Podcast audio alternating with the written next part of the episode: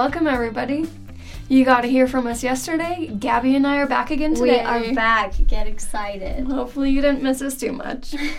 today, we are excited to have another little kickoff.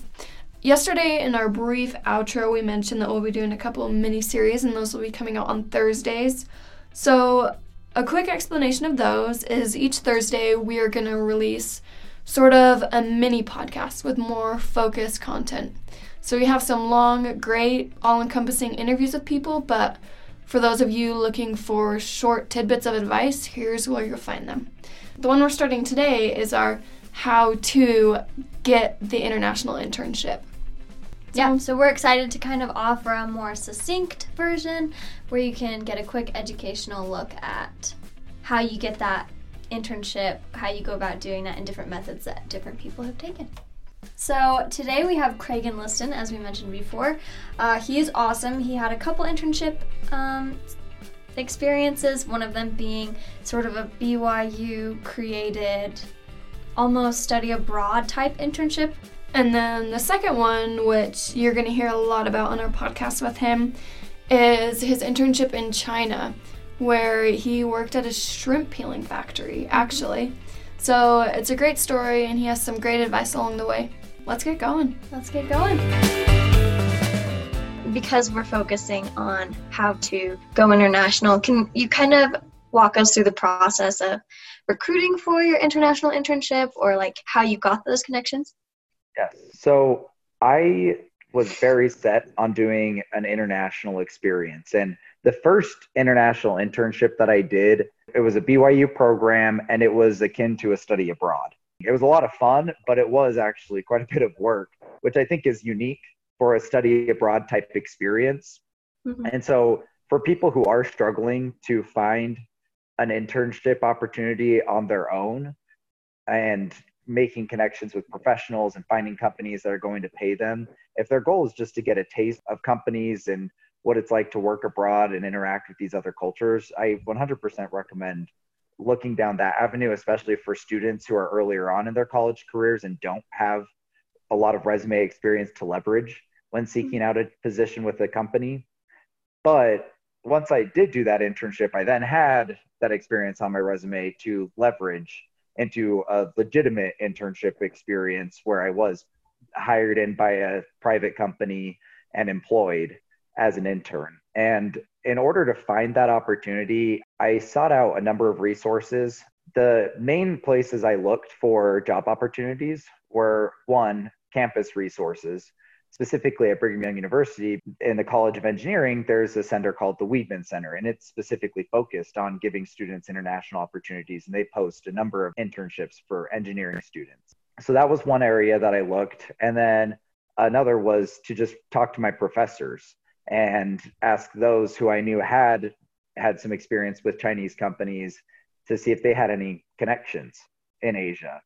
And then I also reached out through my private network, which was a little bit limited in this regard, but I also reached out to some people who I knew personally. And then the last was also just LinkedIn, doing some research on alumni of BYU who were living in China or had worked in China and messaging them on LinkedIn, just kind of cold call kind of thing and seeing if they would get back to me. And so those were the four main avenues that I, I pursued. I was pretty set on finding a good opportunity. And I ended up having three options that I was evaluating and considering at the time. And I had offers from all three companies. The first two I was connected with through the Weidman Center and just campus connections. And then the last one actually was a LinkedIn uh, alumni connection. After talking with a professor about alumni who I could talk to, I, I then pinged this guy on LinkedIn and he got back to me and said he actually did have an internship opportunity and they were actively looking for an intern for that specific fall, which was the time frame I needed. And it came together extremely nicely. And that actually was the one that I ended up working. The internship that came from the LinkedIn contact. Now we're going to do a pause for a little tip here. So, Craig mentioned how he actually got three internship offers. Two of them were through applying with the help of a BYU program, and the third was someone he messaged on LinkedIn. So, we're going to talk about the LinkedIn message and a good way to go about that? So, a big part of using LinkedIn to look for a role or an internship is finding people that you aspire to be. So, look for people that are in a role or a company or a specific position that you're interested in and message them and connect with them and ask them if you could set up an informational interview. These can be 15 minutes, they could be an hour, just depending on availability and what you're looking for and what they're looking for. But you can just ask them about their career, how they got there, just about them. If you show interest in them, they often show interest back at you. And so that can often lead to perhaps an interview or just some more information, maybe another connection that could get you closer to that internship. Uh, the key is to build your network. So even if you don't get an interview or an internship from that conversation, you get another person that you've connected with and you can get some good advice as well. So, when you least expect it, if you're showing interest in people and really learning about them, they'll help you out along the way. People like to help students. Yeah. So, we hope you take that advice. And now we can get back to Craig and Liston's interview and a little bit about his experiences. How far in advance were you reaching out to people before this actually, like, the opportunity was open? So I aim to do a August to December internship, and I started in January, talking with uh, the professors, the Weidman Center, and then after I kind of felt like I was exhausting those, I moved into reaching out to people on LinkedIn randomly and whatnot. But yeah, January, months ahead of schedule, and I found that at that time, even the professors said I might be able to help you out, but the way that our relationships with a lot of these companies goes, it kind of happens in semester cycles. So I won't be able to really give you an answer until April or May. But now you're on my radar. So I know that you're looking for this. And if something does happen to come up between now and then, I'm, I, I will definitely reach out to you. So even though I really didn't gain much traction in those January through April months, I at least put myself on a number of people's radar and I 100% recommend doing that because uh, then people know that you're out looking, you're shopping around. And if they do happen to come across something, then they, they know who to go to.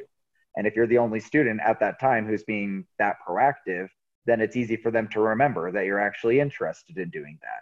So that was that was the timeline more or less. So your first internship was this one abroad. Your second one was just in China the whole time. Is that correct? Correct. So, will you tell us a little bit more about what that international experience was like for you? So, the experience that I did in China, I would like to say it was pretty unique. It was a startup factory operation. So, the American company that I worked for, that was based out of New Orleans, partnered with a Chinese investment group, and together they decided to build this shrimp peeling factory in the small ish city of Zhanjiang, China the reason that I did this internship was because I knew that it was going to take me out of my comfort zone. I knew that I was going to be completely immersed in Chinese culture. My manager, who was the one I con- who was a BYU alumni who I connected with via LinkedIn, he he was even living in Shenzhen and was only traveling to Zhanjiang twice a week was the original plan and then he actually ended up having a son so it ended up being maybe an average of once a week he came out to visit us uh, throughout the internship. And so I, I knew that we were going to have a lot of autonomy as interns even and that was very important to me. And in addition to that the company was ready to invest in at least me as an intern uh, with hourly pay in addition to a living stipend and housing and paying for my flight to China, et cetera. And so that was very important to me because comparing other internship opportunities, not many international experiences offer that full package. Hmm. Most of the internships that I was looking at, including the other two that I had my eye on and was recruiting for or had offers for, uh, they would pay for your way to and from China. They would pay for your housing and they would give you a stipend.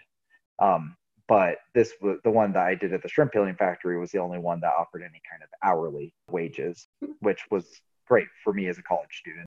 This kind of is a parting question, unless Meg has any more. We're just kind of curious what some of your key pieces of advice or your main takeaways that you had from your experience that you would use for the rest of your career that um, people just coming out of college or still in college and looking for that might use? One piece of advice is don't be concerned with finding the perfect opportunity. Because with all of my internship experiences and even my full time career post graduation, what was written on that job description and the application was 15% of what I actually did. So if you're wrapped up in finding the perfect opportunity, you're probably going to pass up a lot of really incredible opportunities that just seemed a little understated at first glance. I'm grateful I was willing to take risk. I took some opportunities that were not glamorous at all. Uh, I mean, I knew that I was going to be working at a shrimp peeling factory, but what was important to me was the things I was going to learn. I was going to be 100% exposed to Chinese culture. I was going to see what it's like to start up a production operation in a remote city in China. And that and I knew that I was going to get a lot of responsibility as an intern. And those were the most important things to me. And even though shrimp peeling was, that's not an industry I don't think anyone aspires to work in, uh, I knew that I was going to learn a lot from it. And I did. And I got so much experience from that internship. I got so much exposure to Chinese culture. I developed some incredible connections there in China and honestly, I think taking that risk and doing something that unique, as hard as it was at times, it made me a much more competent individual on both the personal and professional level. That's one piece of advice is just be willing to take risks and don't be caught up in finding the perfect opportunity. And awesome. I, I will say this is a side note, but you don't know what doors these opportunities you take are going to open and so for me, I always had a goal to go and get an MBA at a top school. And I did the shrimp peeling internship because I knew it was going to give me great experience from an engineering standpoint and from a cultural immersion standpoint. So I applied for business school and am starting at Harvard Business School. And I would 100% attribute my acceptance into a top MBA program to these risks that I took. It was not at all a conventional route to take to get into a top business school, but I think because I took big risks, it made me a competitive candidate. And so you, you really don't know. The conventional route is safe, and that's fine if that's what people are willing to do.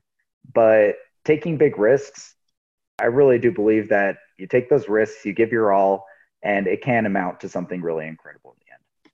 Yeah, by setting yourself apart. And congratulations on mm-hmm. getting into Harvard Business School. Thanks. Thanks. We appreciate you making the time to chat with us. Honestly, this has been great. You had some great stories and experience, and I think helpful advice for students to understand is that it's kind of worth it.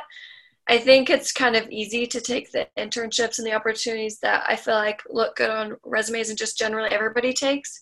But the little bit out there stuff, it's harder. It takes more personal initiative and uncomfortable situations and you just got to learn to roll with it. But in the end, it's worth it. So I think that's cool. Okay, that was some great advice from Cragen. I hope this interview, this little how to, helps you get your next international internship. We are excited now to announce next week for our big Wednesday podcast to be hearing from Terry Zhang so excited to listen to Terry next week. Dubai photography. So after I sadly couldn't be in the interview, but I listened after and I followed him on Instagram. I have loved really? watching his experiences. You need to.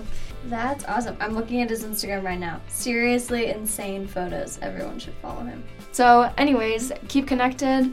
Look us up online, internationalhub.org. .org. Mm-hmm. Have a good weekend. We'll see ya.